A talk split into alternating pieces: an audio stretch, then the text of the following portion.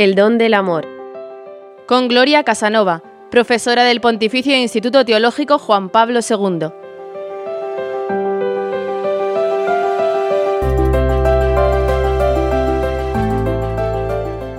Complementariedad entre hombre y mujer. ¿Qué viene a decir el hecho de que Eva sea sacada de la costilla de Adán? Todos los relatos bíblicos, todos los pasajes bíblicos necesitan de, una exégesis, de una interpretación, porque utilizan un lenguaje que es sugerente, ¿no? pero que no hay que interpretar al pie de la letra. Y entonces este pasaje que habla de que Eva fue sacada de una costilla de Adán, utiliza un lenguaje especialmente alegórico, ¿no? porque a todos nos, choca mucho pensar que, pues eso, que Adán estuviera durmiendo y llegara Dios ahí en plan cirujano, le abriera, le sacara una costilla, en fin.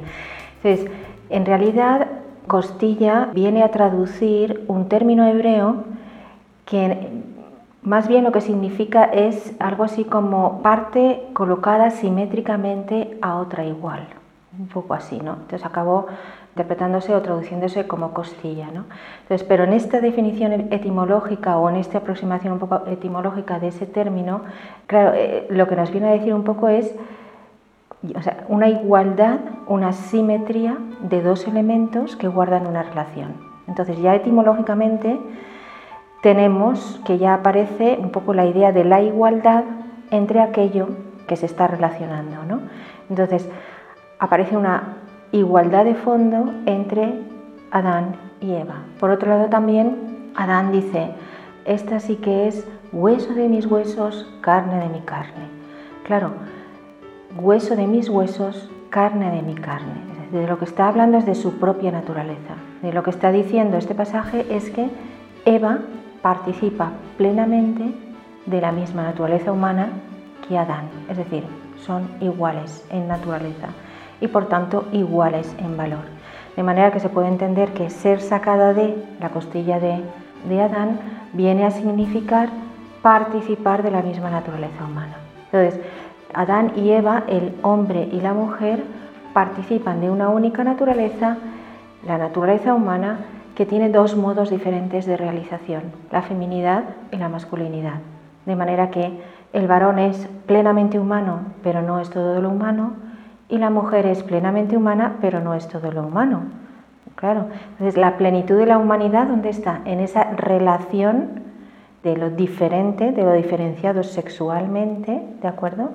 Una relación de libertad, una relación de conocimiento mutuo, etcétera, ¿de acuerdo?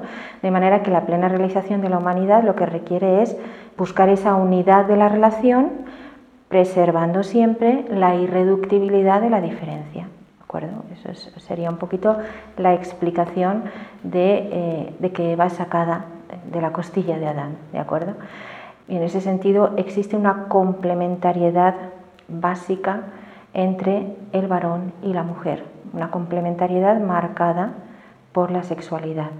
Esta complementariedad aparece ante la experiencia humana como un dato biológico, en primer lugar, todos los hombres nacen varones o nacen mujeres, pero este dato biológico en realidad todavía esconde un significado más profundo que es a lo que remite en última instancia y es precisamente la vocación universal al amor de todo ser humano. Es decir, la sexualidad, ¿qué significación tiene? La significación de ser un lenguaje para el amor. Entonces, es el amor, la vocación universal al amor, lo que da significado y lo que da sentido a la complementariedad varón-mujer.